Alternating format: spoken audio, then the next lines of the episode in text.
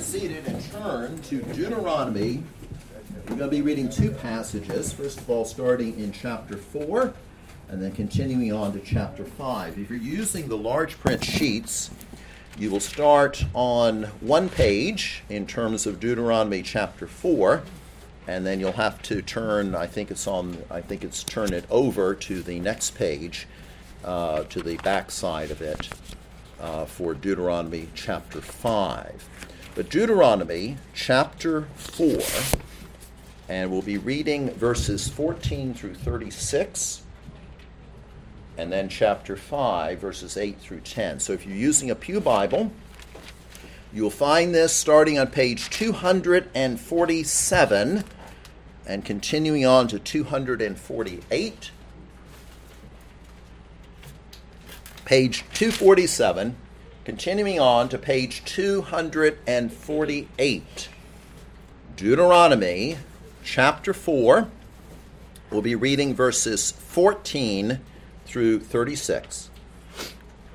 Hear now the Word of God from Deuteronomy chapter 4, starting in verse 14. And the Lord commanded me at that time to teach you statutes and judgments, that you might observe them in the land which you cross over to possess. Take careful heed to yourselves, for you saw no form when the Lord spoke to you at Horeb out of the midst of the fire, lest you act corruptly and make for yourselves a carved image in the form of any figure the likeness of male or female, the likeness of any animal that is on the earth, or the likeness of any winged bird that flies in the air, the likeness of anything that creeps on the ground, or the likeness of any fish that is in the water beneath the earth. And take heed lest you lift your eyes to heaven, and when you see the sun, the moon, and the stars, all the host of heaven, you feel driven to worship them and serve them which the Lord your God has given to all the peoples under the whole heaven as a heritage. But the Lord has taken you and brought you out of the iron furnace, out of Egypt, to be his people, an inheritance as you are this day. Furthermore, the Lord was angry with me for your sakes and swore that I would not cross over the Jordan and that I would not enter the good land which the Lord your God is giving you as an inheritance. But I must die in this land. I must not cross over the Jordan, but you shall cross over and possess that good land. Take heed to yourselves, lest you forget the covenant of the Lord your God which he made with you, and make for yourselves a carved image in the form of anything which the Lord your God has forbidden you. For the Lord your God is a consuming fire, a jealous God. When you beget children and grandchildren and have grown old in the land and act corruptly and make a carved image in the form of anything and do evil in the sight of the Lord your God to provoke him to anger, I call heaven and earth to witness against you this day that you will soon utterly perish from the land which you cross over the Jordan to possess. You will not prolong your days in it, but will be utterly destroyed and the Lord will scatter you among the peoples, and you will be left few in number among the nations where the Lord will drive you. And there you will serve gods, the work of men's hands, wood and stone, which neither see, nor hear, nor eat, nor smell.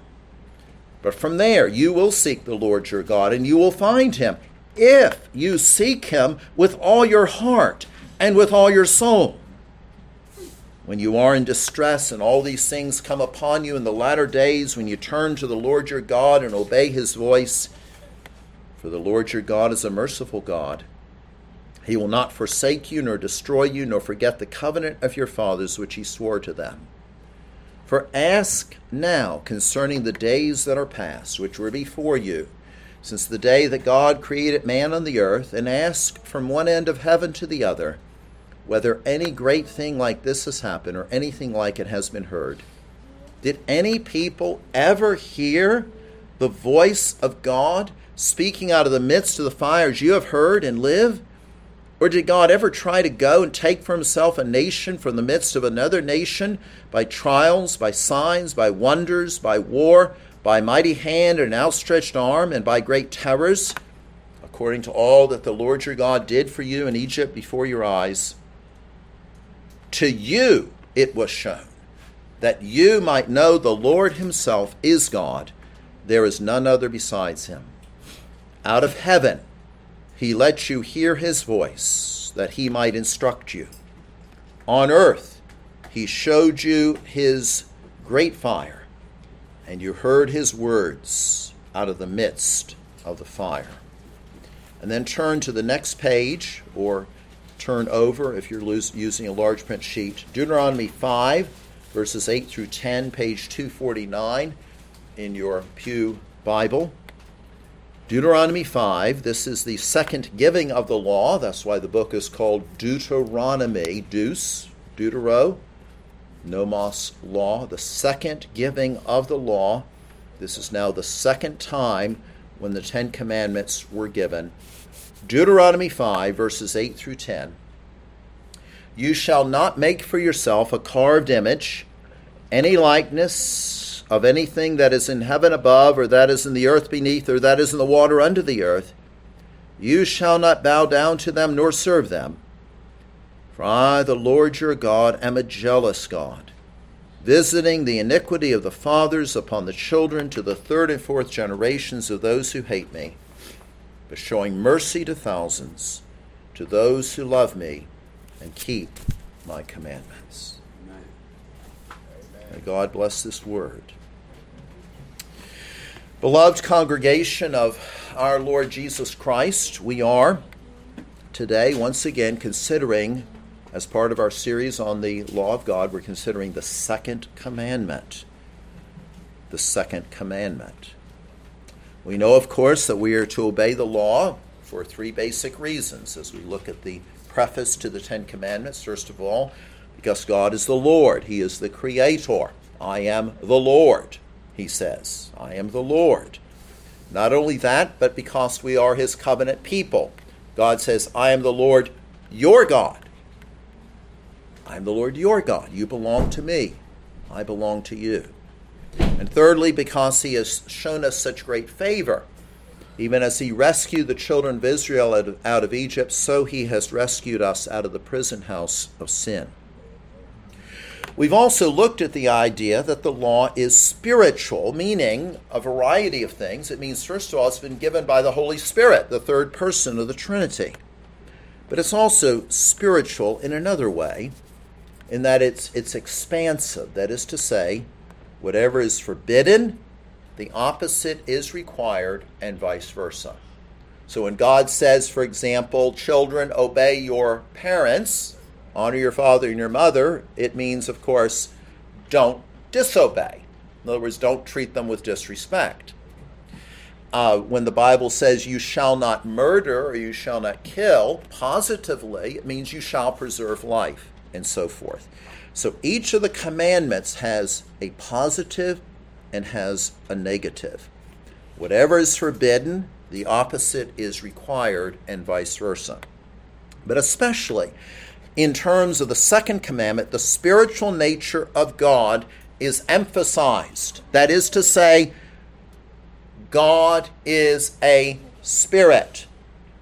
He has not a body like men, he has no physical existence. He transcends all physic- physicality and especially regarding the second commandment, that idea of who God is, that He's not someone you can you can put in a box, you can't put him in a test tube, you can't comprehend God, He is incomprehensible. You can't bring him down to your level. He is totally transcendent and pure spirit. That idea of who God actually is as a spiritual being is emphasized in the second commandment, which tells us do not make any image of God and do not worship by means of that. So, positively, as we look at the second commandment, we see that we are to worship God. And we've already considered what worship was. Over the last several weeks, worship is giving to God that which is due to Him, it is giving to Him that which is His right. Specifically, it is giving God a hearing, coming into His special presence, coming into a special presence, giving God a hearing and responding to Him in commanded acts of faith and love. That's why we're so careful in this church to make sure that we follow the Bible. Because God is a jealous God. He doesn't want to be worshiped your way, He doesn't want to be worshiped my way. He wants to be worshiped His way. That's the point. No unauthorized worship. That's the essence of the second commandment. And so, worship is special. It's different from the rest of life. It's dialogical. It's in the form of a back and forth. We hear God in His Word. We hear God through the preached Word and the read Word. We respond to Him in the praying of prayer and the singing of psalms. Now, negatively, then, we are not to worship God improperly, nor engage in superstitious practices. We are not to worship God improperly nor engage in superstitious practices or in any unauthorized way. The worst example of unauthorized worship is worshiping by means of an image. Indeed, we are not even to make an image of God. And so that's our theme then for today's sermon. The law condemns making an image of God or worshiping by means of an image. The law condemns making an image of God or worshiping by means of an image. So let's first of all look at the idea of worshiping by means of an image. And this is an obvious and straightforward prohibition. We are not to worship other gods by means of images, but we are also not to worship the true and living God by means of images. And so we ask the question then, why not? Well, first of all, because God is a spirit. And we saw this, of course, in Deuteronomy chapter 4 in our reading for today, where, where God says, through Moses, God says, God is ultimately speaking, it's Moses, of course, who was giving this. You saw no form when the Lord spoke to you at Horeb out of the midst of the fire. You saw no form, did you? You saw no form. Because God is invisible. Children, can you see God? No, but He always sees me, as the Children's Catechism tells us. He always sees me, He always sees you. But you cannot see God. He is invisible.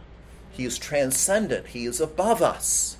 He is infinite. You can't confine him, you can't put him in a box. He is incomprehensible. We know certain things about God, but even the things that we know, we, we barely just scratch the surface of those. And so, first of all, then, God is a spirit. Can't be pictured in that sense. But also, then, secondly, using images inevitably detracts from his glory. And especially because he himself says, don't do it. Matter of fact, we're going to see it over and over and over again in the passages today. If there's one thing you come away with, don't do it. Don't worship God by means of an image. Using images inevitably detracts from his glory Indeed, using images inevitably leads to our worshiping the creation rather than the Creator, because that's what you focus on. When you have an image of God, that's what you think of, that's what you focus on. And that takes away from the glory of God. So, we see we are we are forbidden to worship by means of an image but some people would say, but what about making an image? I'm not going to worship by means. Why can't I make an image? Well, you know, when you look at the Old Testament, there are over 100 Old Testament references to the word, what is trans, uh, uh, translated at least as image. Various words are used, and I just want to look at some of these here with you. Of course, again, we can just barely scratch the surface. The first word is pesel, P E S E L, pesel, which means graven image. It appears about 47 times in the Old Testament. This is the word that is uh, used, uh, for example, uh, in uh, Deuteronomy 4. You saw no form, and uh, uh, and then, lest you act corruptly, make for yourselves a carved image in the form, in the image of any figure. Um, as a matter of fact, this is the same word that is used in the second commandment as in Exodus 20, Deuteronomy 5. Notice the comprehensiveness of the prohibition of making any image. You're not to make any likeness of anything that is in heaven above, or that is in the earth beneath, or that is in the water under the earth. How many times? Think about this. You know what astrology is? And we're talking about astronomy. Astrology it's worshiping by means of trying to discern what's going going to happen in the future by looking at at uh, at the chart at the star charts, right? Uh, looking at the um, uh, the the zodiac and so forth. And so this is this is the tendency of man is to is perhaps to idolize the sun or the moon or or the stars. So the heaven above or that is in the earth beneath, or that is in the water under the earth, no matter what it is. It's comprehensive, this prohibition. Do not make this kind of an image. There's another word called matseva, which is used uh, about 17 times in the Old Testament. This is connected with, uh, but still different from idolatry. Uh, as a matter of fact, we see in 1 Chronicles 31 that getting rid of these images, getting rid of these images, was a sign of revival in ancient Israel. You want revival in the church? Let's get rid of all the images in all the churches in this country. Asa, 2 Chronicles 14. Asa did a good job, a good deed by getting rid of them. Thirdly, you have Tselem, T S E L E M, Tselem, which is image. Uh, it's used uh, seven times in the Old Testament, but another 16 in Daniel. In Daniel, it's used in chapter 2, the world as a symbol of the worldly kingdom that is smashed, you remember, by that, by that mount, by that um, uh, rock that comes down out of the mountain, smashes that image that is a symbol of worldly power. But the next chapter, chapter 3, what does Nebuchadnezzar do? He sets up a tall statue that's about 90 feet tall and asks everyone to bow down before that image. Maseka, molten image, used about 26 times. If you look at um, Numbers uh, 33, Numbers chapter 33, uh, verse 52. This is a very interesting uh, verse. Numbers 33, verse uh, 52.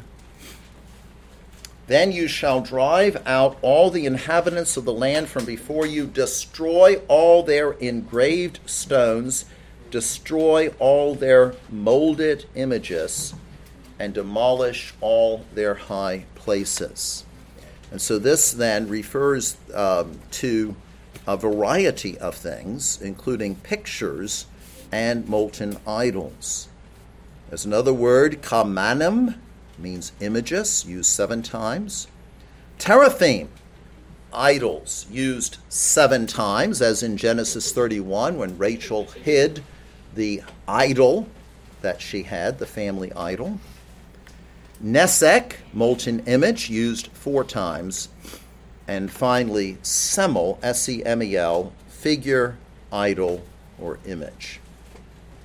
So let's look at this now. Is it okay, as long as we don't worship God by means of an image, is it okay to make an image? Absolutely not. every reference in the Bible to an image in this kind of religious context, every reference in the Bible is condemnatory. God is making it as clear as day. And therefore, such images are clearly forbidden. It does not mean that all art is taboo. Some of us enjoy painting or sketching or whatever, but it's not in a religious or worship context. The command not to make Im- an image, notice, the command in the second commandment not to make an image is different from the command not to bow down nor serve it. So, in other words, God says, don't bow down or serve it. But he begins the second commandment by saying, You shall not make for yourself a carved image. Don't even go in that direction. Don't make it. And so every reference is condemnatory. Secondly, images and idols are necessarily connected. Images and idols are necessarily connected. Images are the visible manifestation of idols. And we could go through in Scripture, we won't take the time today. I'll just mention a few places, though, for you to, to look at.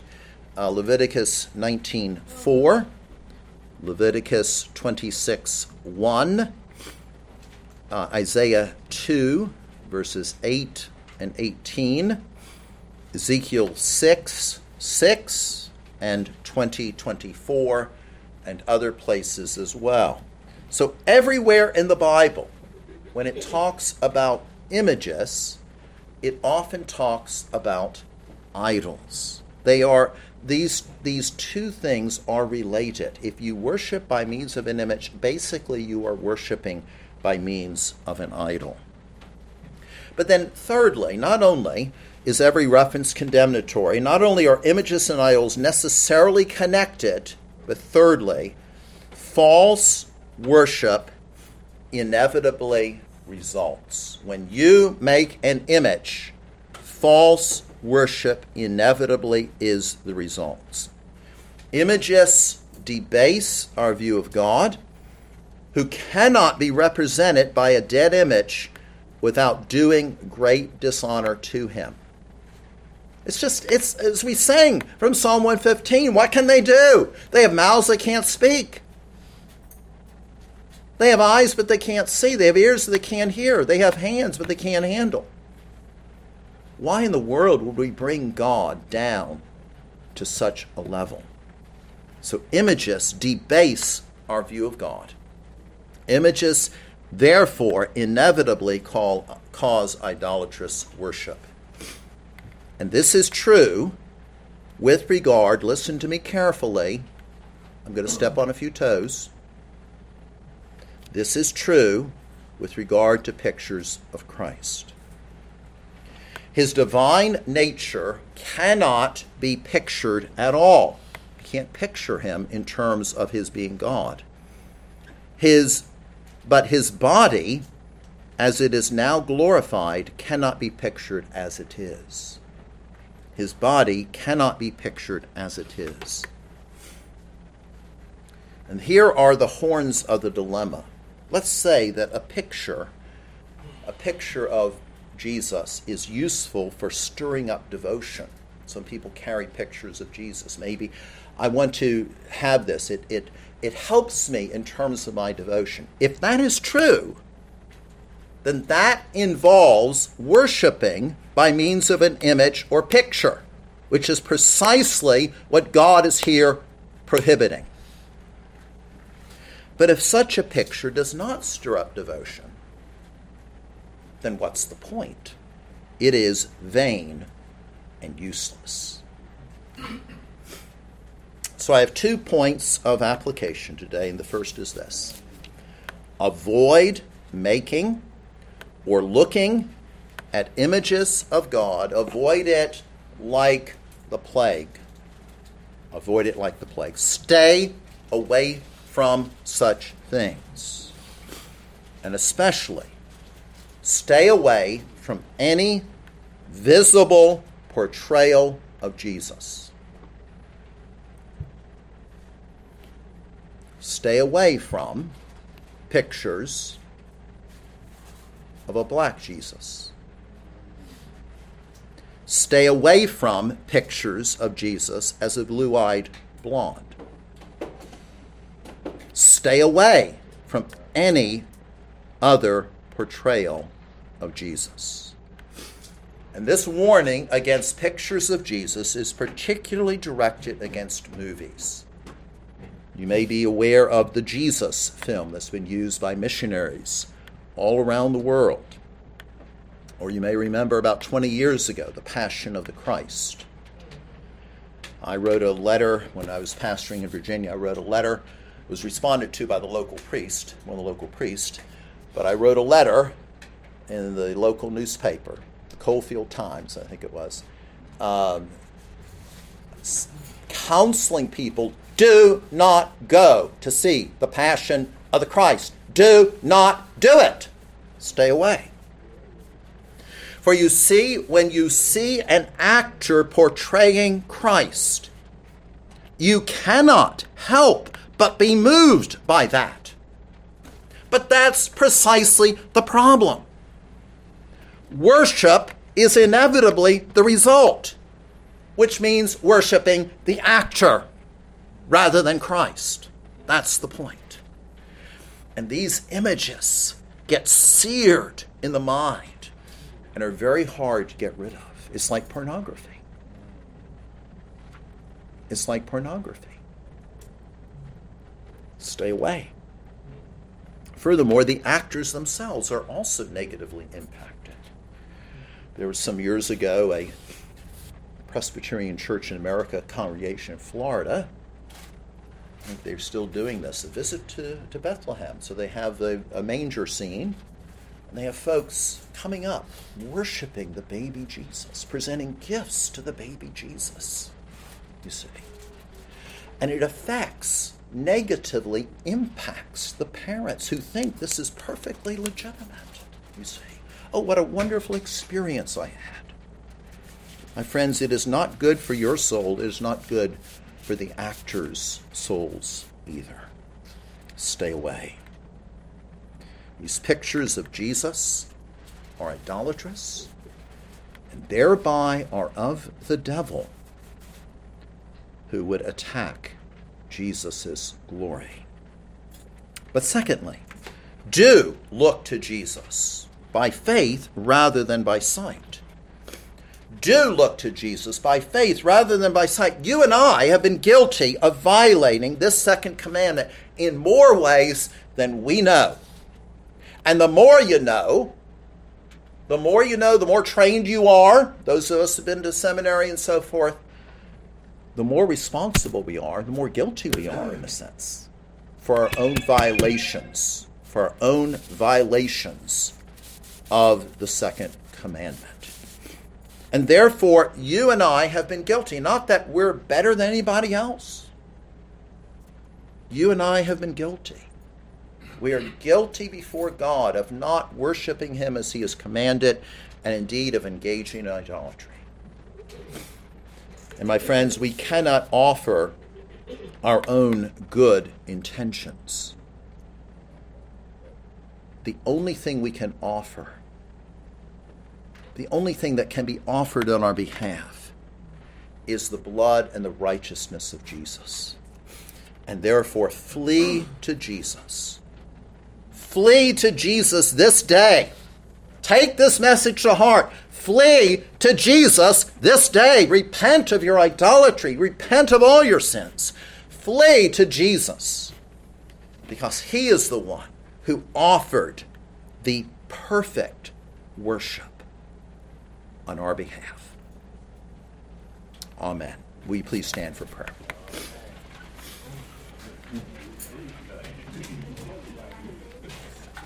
And our Father, we pray that thy Holy Spirit would take this message and would apply it. Oh God, in this hour, in this moment, apply this message. Enable us, oh God, to have the eyes of faith not depend upon images or idols. Give us the grace, oh God, to do that. And in this moment, each one of us in his or her heart to trust in Jesus as the one who is the Son of God, who offered perfect worship and paid the price for our idolatry. Oh God, oh God, have mercy, we pray. In Jesus' name, amen.